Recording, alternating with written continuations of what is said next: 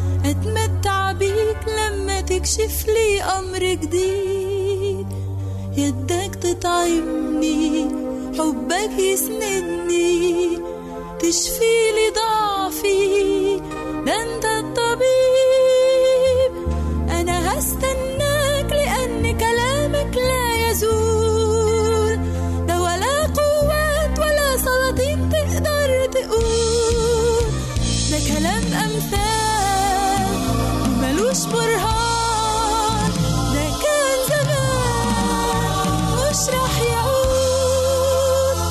ده كلامك حي وكل يوم يعطي حياة. أموات بتقوم وخطى بتفرح بالنجاة.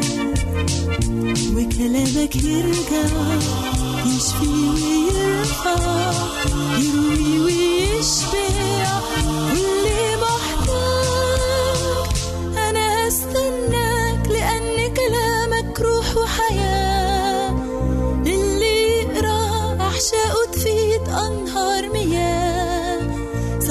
فرحان. في نور وأمان نفسه في سلام.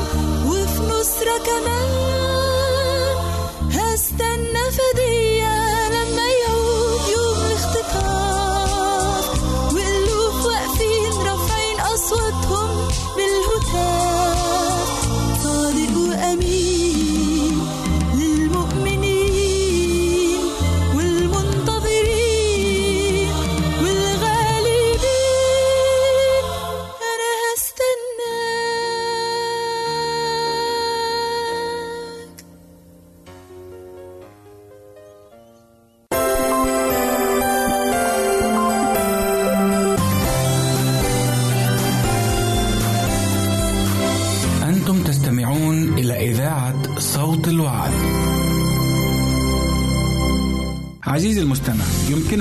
مراسلتنا على البريد الإلكتروني التالي Arabic at awr.org العنوان مرة أخرى Arabic at awr.org ونحن في انتظار رسائلك واقتراحاتك. عزيزي المستمع يمكنك مراسلتنا على عنواننا الإلكتروني Arabic at awr.org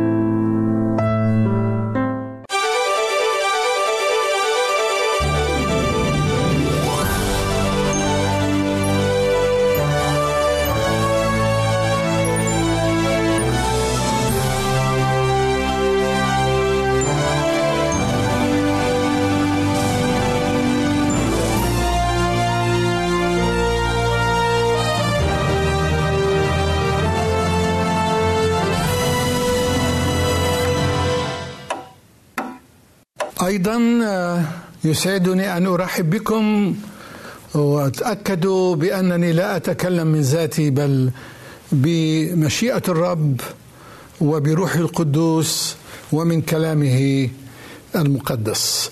المرة الماضية تذكرون بأنني تكلمت عن الحروب وأخبار الحروب. أما اليوم فسوف نتكلم أيضا عن المجاعات هكذا قال السيد المسيح. قال انظروا لا ترتاعوا لأنه لابد أن تكون هذه. بعدين السيد المسيح قال تقوم أمة على أمة ومملكة على مملكة وتكون هناك مجاعات وأوبئة وزلازل في أماكن. السيد المسيح قال هذه النبوة أو هذه العلامة عن أيام الأخيرة والسيد المسيح آه، علم بكل تفاصيل المستقبل لكنه لم يخبر التلاميذ كل شيء رحمة بهم ورحمة أيضا بالمؤمنين بعدهم لأن الأشياء ستكون كما ذكرنا في الماضي مخيفة. على الأرض كرب الامم بحيرة. البحر والأمواج تضج الناس يخشى عليهم من خوف وانتظار ما يأتي عن مسكونه لمدة ساعتين لمدة ساعتين شاهدت على تلفزيون History Channel الفضائية آه، التاريخ. يعرض لمدة ساعتين كما قلت عن نهاية العالم. نهاية العالم وعن النبوات. كيف لفضائية عالمية تذكر؟ كما قال السيد المسيح إن سكت هؤلاء فالحجارة تصرخ. إذا سكت هؤلاء نحن يجب أن نتكلم. السيد المسيح أيضا ذكر المجاعات والزلازل والأوبئة. كما تذكرون المرة الماضية تكلمنا عن الحروب الرهيبة التي دارت عبر التاريخ وخاصة الحرب العالمية الأولى والثانية. نتائج الحروب تأتي بالمجاعات والأوبئة تأتي أيضا بالخوف من حروب أيضا قادمة. في الحرب الأولى 15 مليون جياع في الصين. مات 3 ملايين. سنة 1936 في ستوان بالصين 15 مليون. ماتوا بسبب الجوع. السيد المسيح يتنبأ عن مجاعات وحدث شيء محزن جدا في العائلة.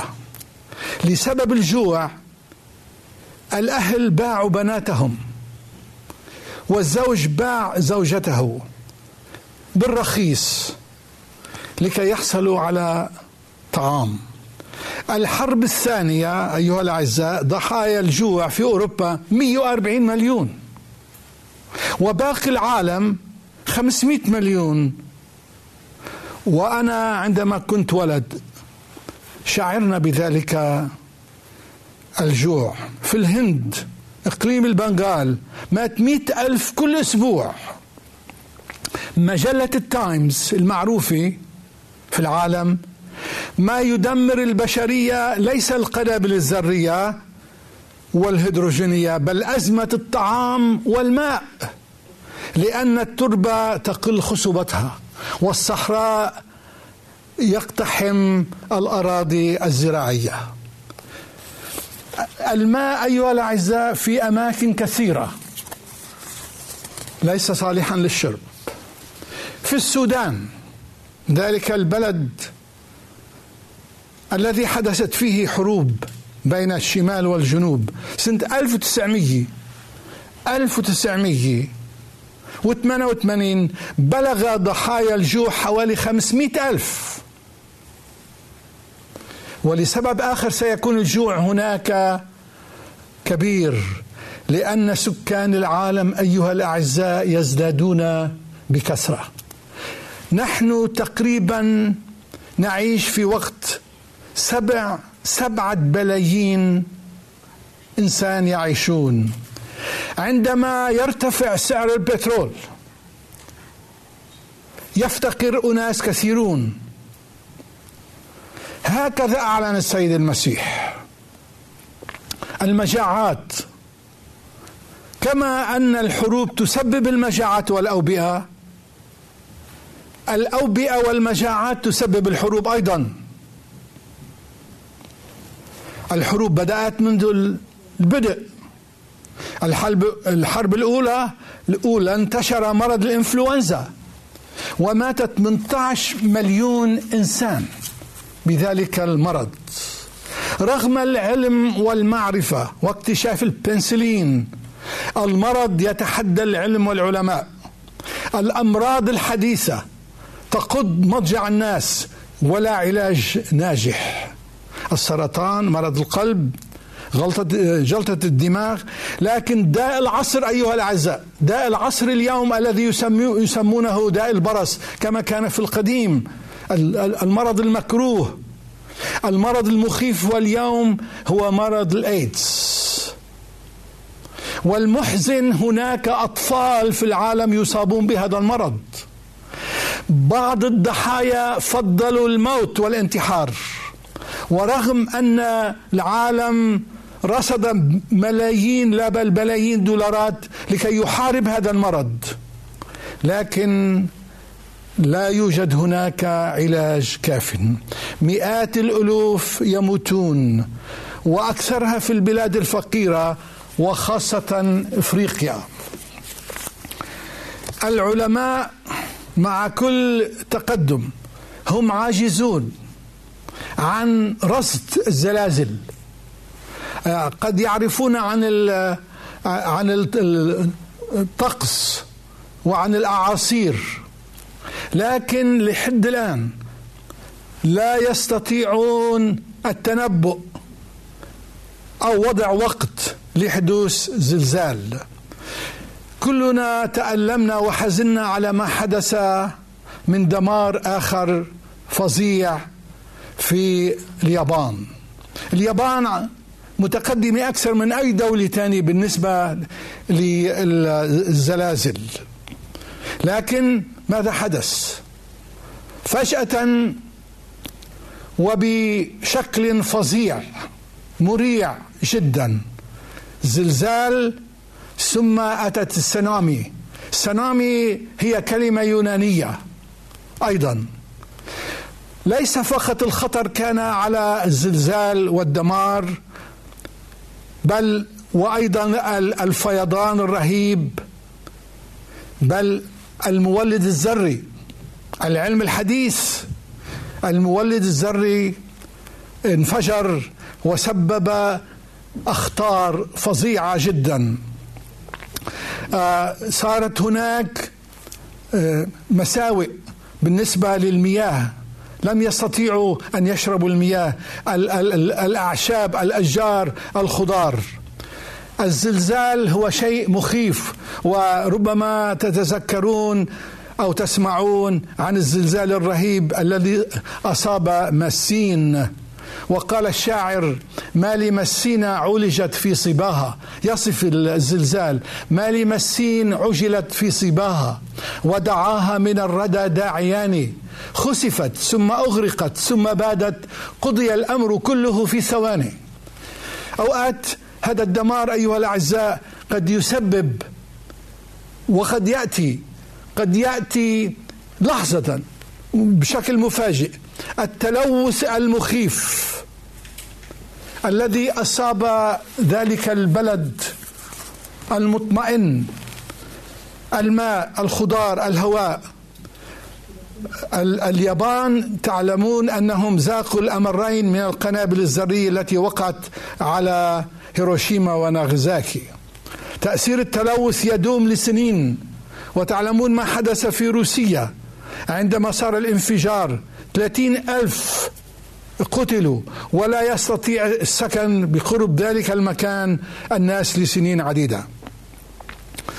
ربما ما يقول البعض الزلازل كانت منذ القديم صحيح لكن إليكم هذا الإحصاء الدقيق الذي درسته بكل إمعان.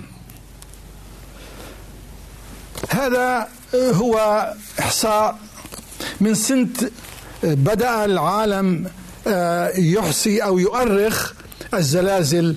من سنة واحد إلى 1800 صارت 11 هزة قوية سبع درجات وأعلى. هزة كل 100 سنة. سنة 1900 إلى 2000 صارت عشر هزات فوق سبعة. معدل هزة كل عشر سنوات. ولكن هزات مدمرة فظيعة جدا مع السونامي 2003 إندونيسيا والدول المجاورة صارت السونامي والزلزال في البحر 330 ألف. سنة 2003 لسنة 2007 29 هزة واحدة كل 49 يوم. سنة 2008 صارت 12 هزة فوق سبع درجات أي واحدة كل 37 يوم.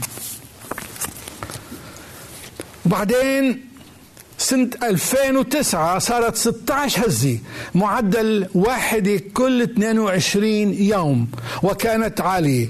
2010 صارت 24 هزة واحدة كل 10 أيام.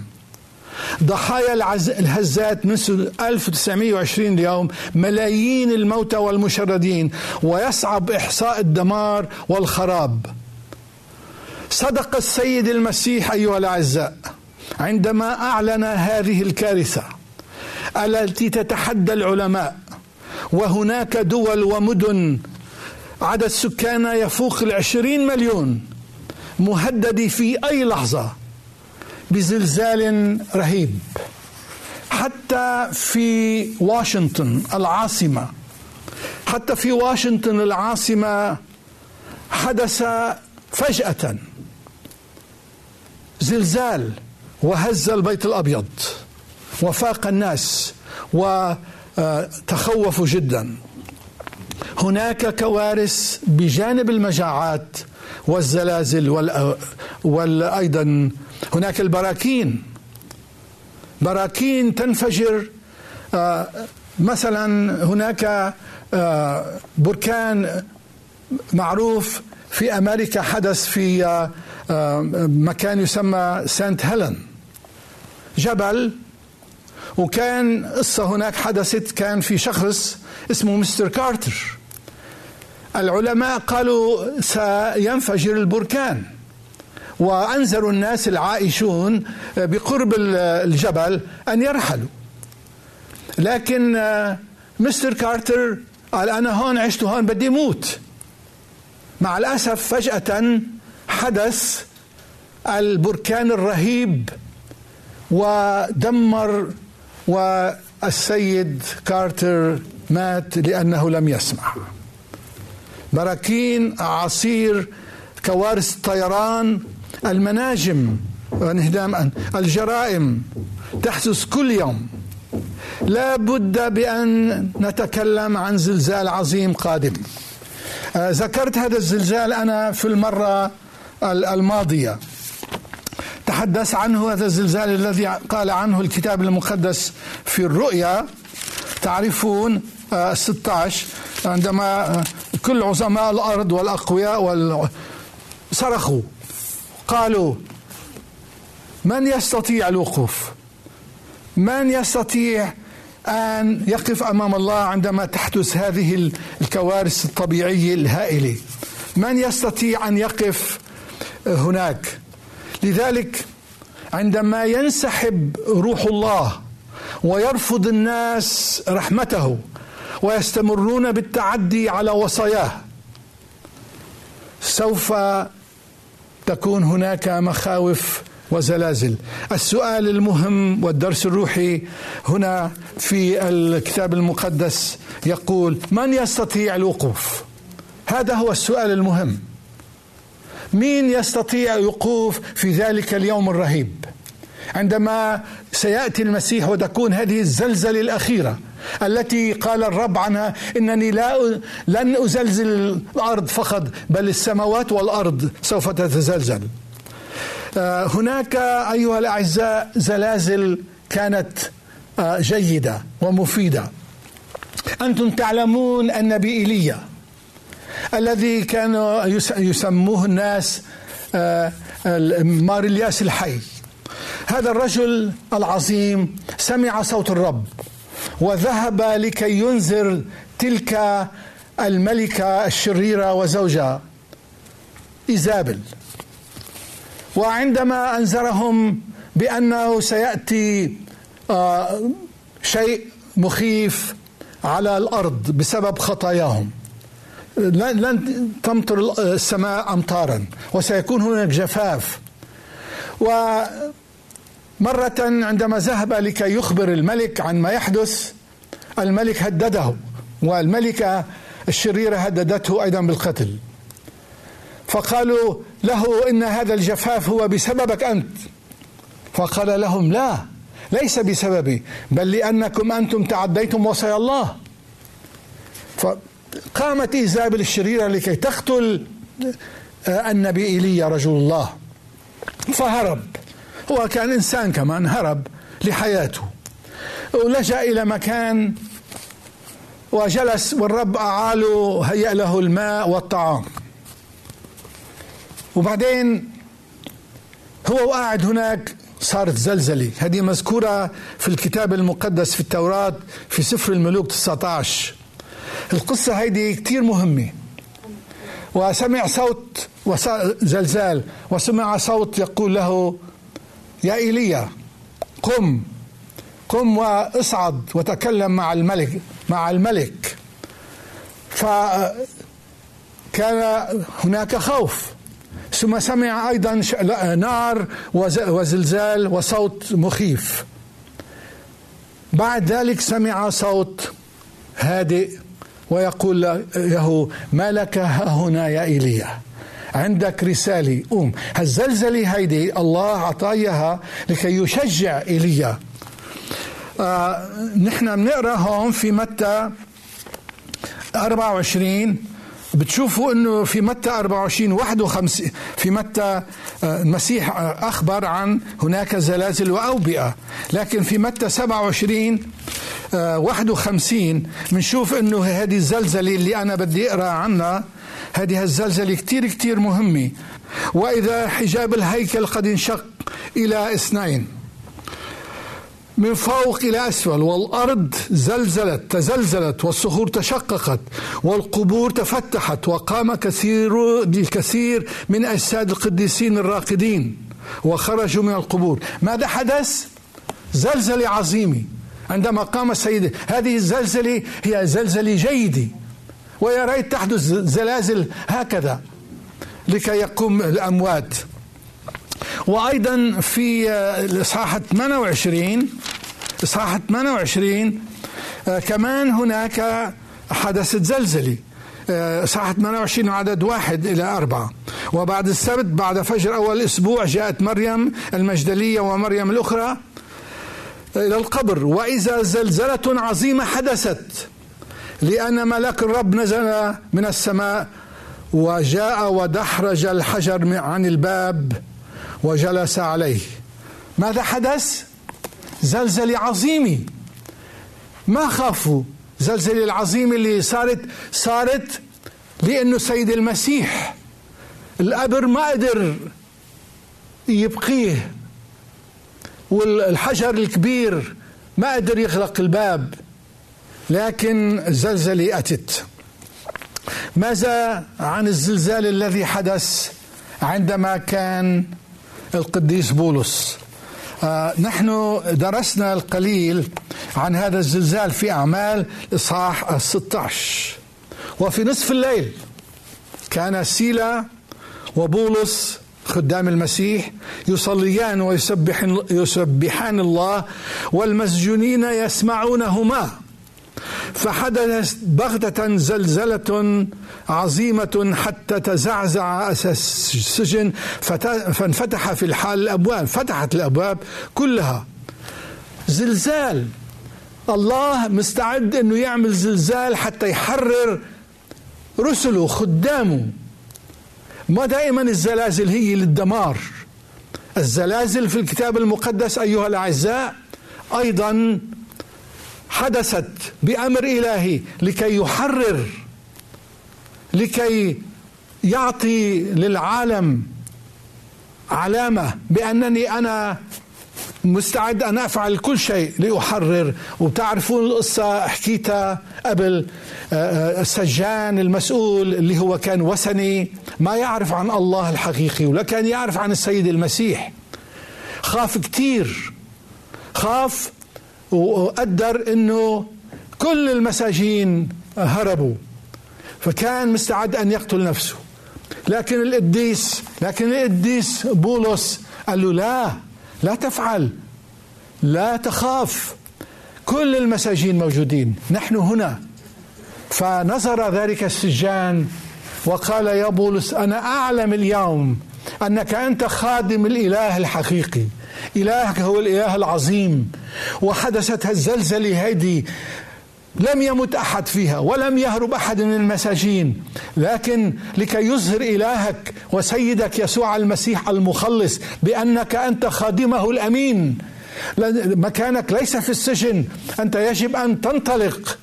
وأنا الآن أؤمن من كل قلبي بأنك تخدم يسوع الحي. أنت تمثل الله العلي القدير. لذلك أنا أريد أن آمن كما تؤمن أنت يا بولس. ماذا أعمل؟ كان السؤال الأعظم الذي درسنا عنه أيها الأعزاء ماذا أفعل لكي أخلص؟ يا له من سؤال ينبغي أن يسأله كل إنسان اليوم ماذا أخلص؟ لا من المرض لا من الجوع لا من الموت بل من الموت الأبدي. أخلص من خطاياي. وهنا القديس بولس كما أخبرتكم أيها الأحباء قال له آمن بالرب يسوع فتخلص أنت وأهل بيتك. هل آمن ذلك الرجل؟ نعم إنه آمن من كل القلب. وهناك آية كثير جميلة في الكتاب المقدس. آه، الله يريدها لنا جميعا أن نتأمل بها. موجودة في سفر يهوذا. يهوذا هذا ما هو يهوذا الإسخريوطي هذا؟ يهوذا تلميذ المسيح. هذه الأمنية التي كتبها القديس يهوذا الاسم ما هو مهم أيها الأحباء المهم الحقيقة السلوك. آه، جملة مفيدة جدا والقادر أن يحفظكم غير عاسرين ويوقفكم أمام مجده بلا عيب في الابتهاج.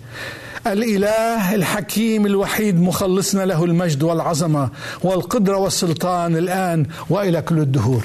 السؤال اللي اللي كل واحد بيسأله والمسيح قاله وجد يجب أن توجدوا بلا عيب وتقفوا قدام ابن الإنسان. المسيح قال كيف بدنا نقدر نوقف قدام ابن الإنسان ونحن خطاط في وقت اللي بيجي بملكوته غير وقت اللي اجى متواضع وقت اللي اجى متواضع وجينا كخطاط سامحنا وفدانا. لكن وقت بده يجي كديان أيها الأعزاء ما بنقدر نوقف قدامه لأنه هو الديان. مين يستطيع الوقوف؟ فقط الناس المكرسين بحياتهم. هالزلزال العظيم المخيف اللي بده يجي صرخ الناس الأشرار من يستطيع الوقوف؟ القديسين يقولون نحن بنعمة يسوع بمساعدة الرب. سوف نقف بلا عيب في الابتهاج في ذلك اليوم ونقول هو ذا إلهنا انتظرناه فخلصنا. هو ذا الرب انتظرناه نفرح ونبتهج بخلاصه. أيها الأعزاء دعونا نتأمل ونفكر بأن قد تحدث زلزلة اليوم لا سمح الله. في أي بلد في أي مكان في أي مدينة قد تحدث زلازل وأوبئة. وأيضا كوارث في كل مكان. لنستعد ونتهيأ لأن الرب قريب. آمين.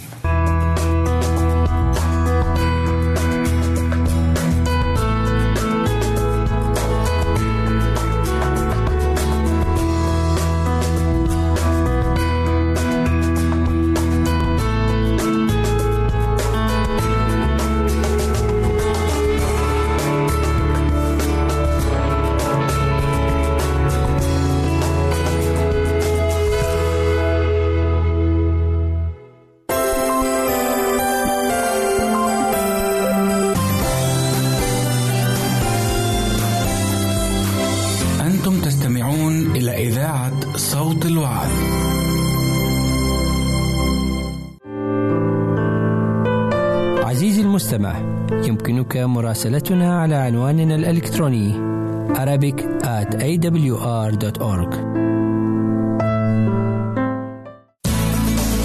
يمكنك مشاهدة هذا البرنامج على قناة الوعد أو على ال website www.l-wad.tv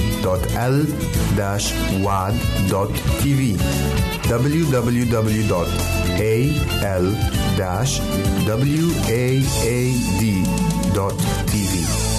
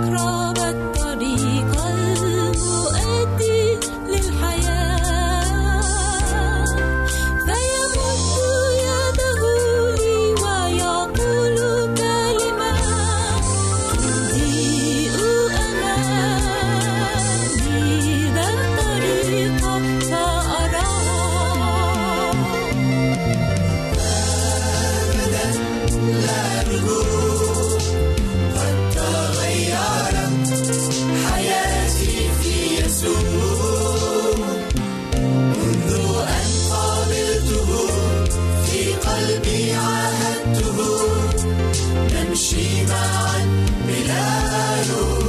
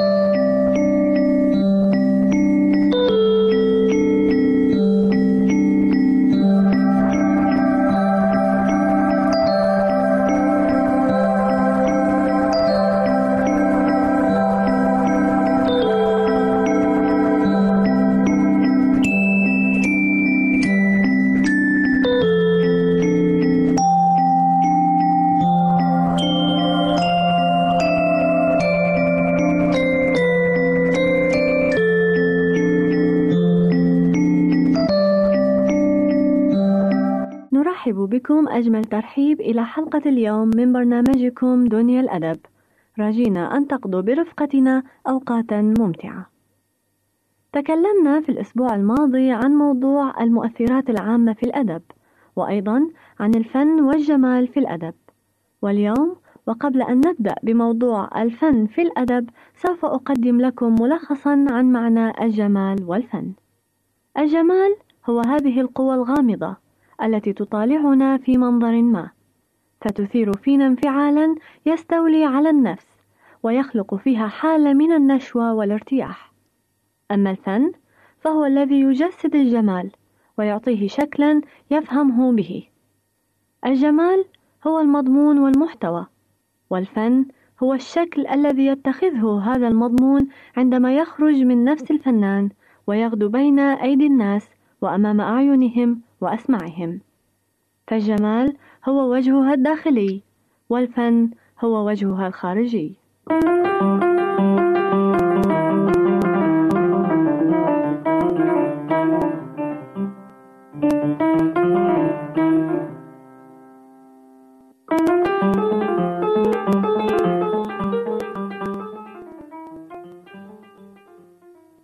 أما لفظة فن بمعناها اللغوي فتفيد النوع غير أن هذا المعنى تطور وأصبحت اللفظة ترمز إلى المستحب والمستحسن من أنواع العمل والفن المستحب على نوعين صناعي وجميل.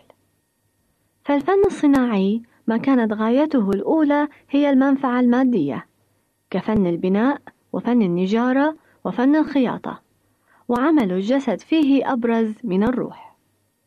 أما الفن الجميل فغايته المتعة النفسية والنفع المعنوي وعمل الروح فيه أبرز من عمل الجسد. وهذا النوع من الفن عرف بأنه مظهر الجمال وتعبيره المحسوس. وقد تختلف طرق التعبير فتكون بالأنغام المتناسقة كالموسيقى أو بالحركات المنتظمة كالرقص أو الألوان المتناغمة كالرسم أو بالخطوط والنقوش كالنحت أو اللفظ والكلام وهذا ما نعنى به في برنامجنا هذا. ويستمد الفن موضوعاته من الطبيعة طبيعة الإنسان الداخلية وطبيعة الكون الخارجية. فيصورها تصويرا حيا غير مقتصر على نقلها نقلا آليا جامدا. ذلك أن الفنان يخلع على المشاهد والصور حياة من عنده وحسا وشعورا وعاطفة وتفكيرا. يلونها بألوان من مزاجه ونفسيته ويسمو بها نحو جمالها المثالي.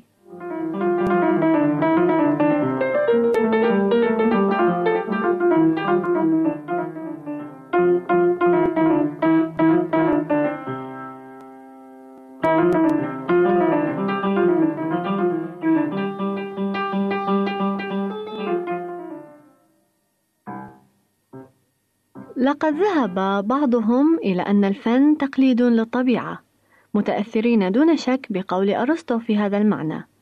ولكن الفيلسوف اليوناني لا يعني بالتقليد مجرد النقل والعرض وإلا كانت الصورة الفوتوغرافية التي تلتقط الأشياء بجميع أجزائها وتفاصيلها أكمل الصور وأقربها إلى الفن دون ما حاجة إلى ريشة المصور ليعمل فيها تهذيبا وتحسينا. وهذا ما عناه الفيلسوف أفلاطون حين قال: إن الفن لا يستعير جماله من الطبيعة، بل من ارتفاعه بها ما فوق ذاتها. فعمل الفن أن يمثل الأشياء أفضل مما هي عليه في الواقع، لتكون أعظم تأثيرا في النفوس والعقول من حقيقتها. إنه يمثلها لا كما هي، بل كما يتخيلها في ذروة الكمال.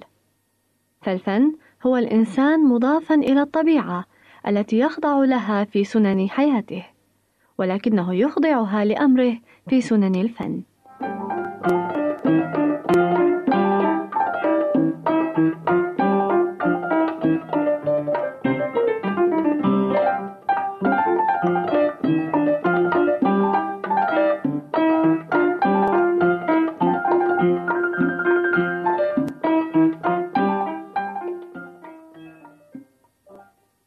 علاقة الأدب بالفن والجمال.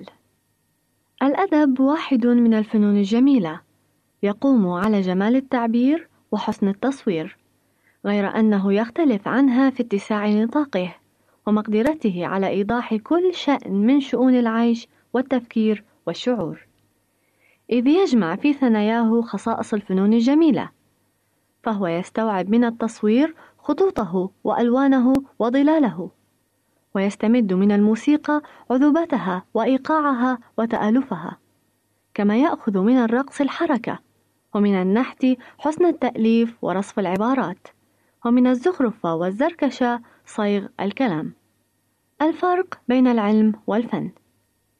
يختلف الفن عن العلم في الغاية والطبيعة. أولاً غاية العلم اكتشاف الحقيقة وغرض الفن الجمال. ثانياً العلم موضوعي. يراقب الأشياء فيدرسها ويرتبها مقسما محددا واضعا لها القوانين. أما الفن فذاتي لا يكتفي بالملاحظة والدرس بل يضفي على الأشياء شخصية الفنان نفسها بما فيها من آمال وآلام وأحلام وذكريات. ثالثا العلم عام.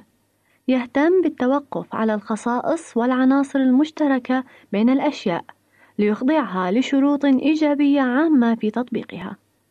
أما الفن فخاص يهمه أن يقبض على خيوط ولو دقيقة في الأشخاص والأشياء تظهرها عبقرية الفنان فتبرز معها الخطوط المكونة للميزة والطابع. لفتة أو بسمة، وقفة أو صورة تهيئ جوا صالحا لإثارة المشاعر وتذوق الجمال. رابعا العلم مطلق فقواعده لا تتأثر بالمزاج والذوق كقواعد الحساب والهندسة واللغة مثلا. أما الفن فنسبي يخضع للشعور ويتأثر بالزمان والظروف الطارئة. وعلى الرغم من هذه الفوارق فإن العلاقة تظل وثيقة بين الفن والعلوم. فالعلم باكتشافاته يفتح أمام الفن آفاقا واسعة ويقدم له موضوعات جديدة يحلق فيها الخيال فتوحي إليه بالروائع الخالدات.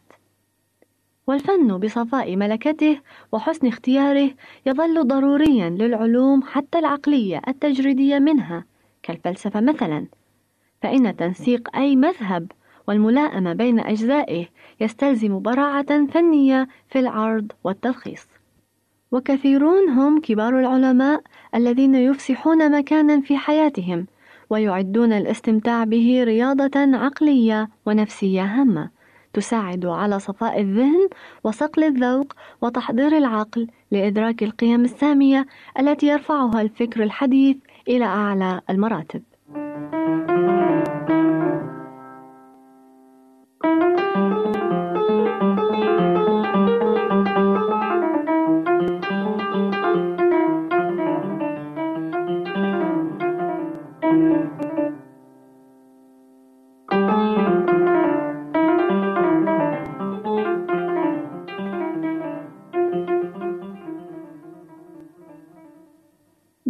الفن والأخلاق ما هو موقف الفنان من قيم الحق والخير؟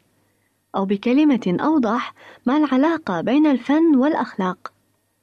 قامت في هذا المجال نظريتان تقول الأولى بأن الفن وهو المتغير المقاييس والمفاهيم باختلاف العصور والأمزجة مستقل عن الأخلاق الثابتة المبادئ والأساس أما الثانية فتؤكد على وجوب تقيد الفن بالأخلاق كما ترتبط الأشياء بغايتها النهائية.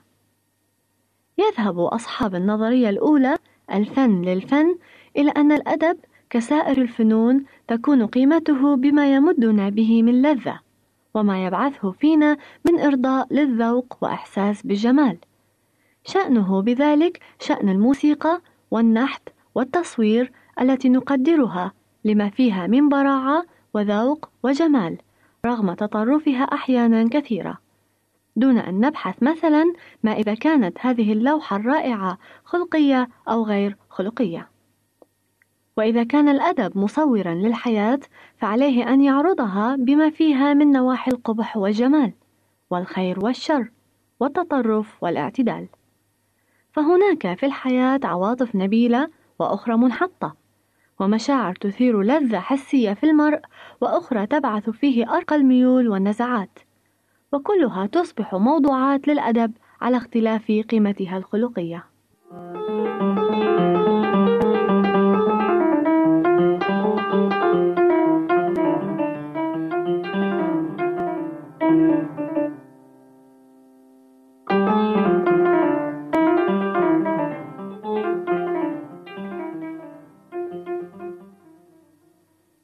الفئة الثانية فتقول بأن الأدب يعرض الحياة لا لمجرد العرض بل لتحقيق غاية. وهذه الغاية هي ترقية الحياة نفسها بما يبثه فيها من إحياء الضمير والعطف على الضعيف واحترام القوانين وإداء الواجب. وكل ما يؤدي إلى رفع الإنسان نحو الكمال والمثالية نحو الحق والخير والجمال. وإذا جاز للأدب أن يصور مختلف نواحي الحياة فما ذاك إلا ليدل عليها فيحبب الصالح منها إلى النفوس ويقبح الرذيلة ولا يدعو إليها ولا يثير نحوها المشاعر غير المشروعة. تلك هي مهمة الأدب الصحيح. ولا يكون الأدب راقيا إلا بمقدار ما تكون صفاته الخلقية سليمة. وفي ذلك يقول أحد الأدباء كل أدب ليست وراءه غاية خلقية فلا بد أن يكون كسيحا ضارا. ومن هنا تنقسم الكتب الأدبية بالنسبة إلى هذا الموضوع إلى ثلاث فئات. الأولى تتفق اتفاقا تاما والأخلاق. والثانية اتفاقا جزئيا بحيث لا تسيء إلى الأخلاق إساءة واضحة مباشرة. والثالثة تنافي الأخلاق وتتوجه إلى الغرائز فتوقظها.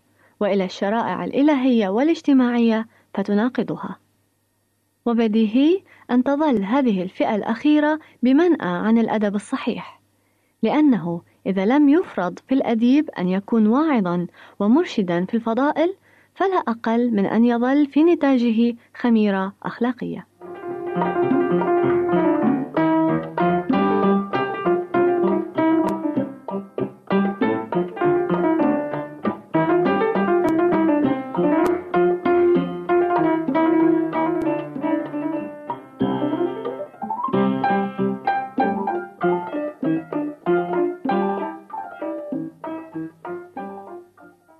إلى هنا أعزائي نأتي إلى نهاية حلقة اليوم من برنامجكم الأدبي دنيا الأدب. كونوا معنا في الأسبوع القادم حيث سنبدأ معكم أول عصر من عصور الأدب وهو عصر الجاهلية لنتعرف على ذلك العصر وعلى بعض من أدبائه. حتى ذلك اللقاء نرجو لكم كل الخير والبركة. كانت معكم رغدة سليم. عزيزي المستمع يمكنك مراسلتنا على عنواننا الإلكتروني Arabic at awr.org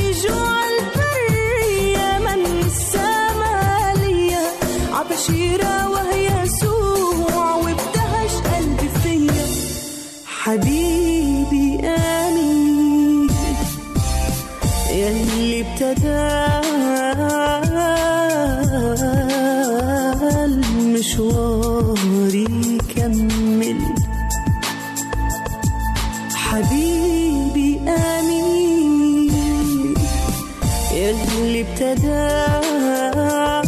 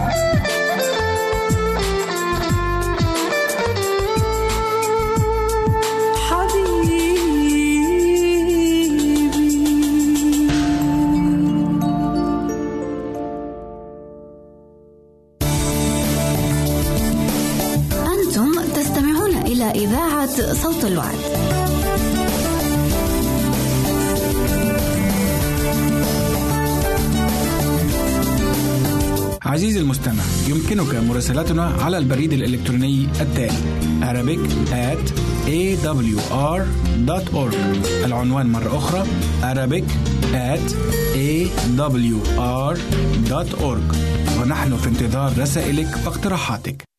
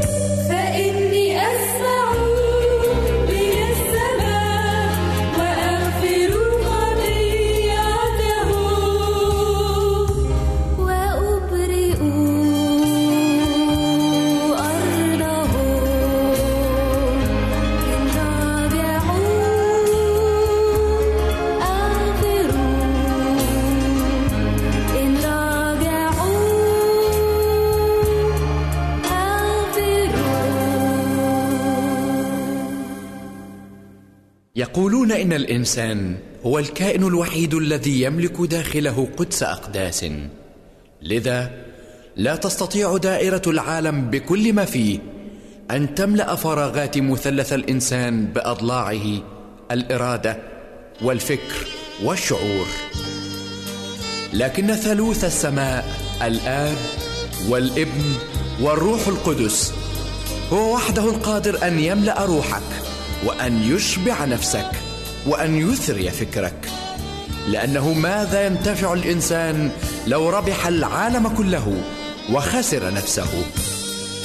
أيها الإنسان مهلا أنت روح وجسد. كل ما في الكون قد ينفع حينا لا أبد.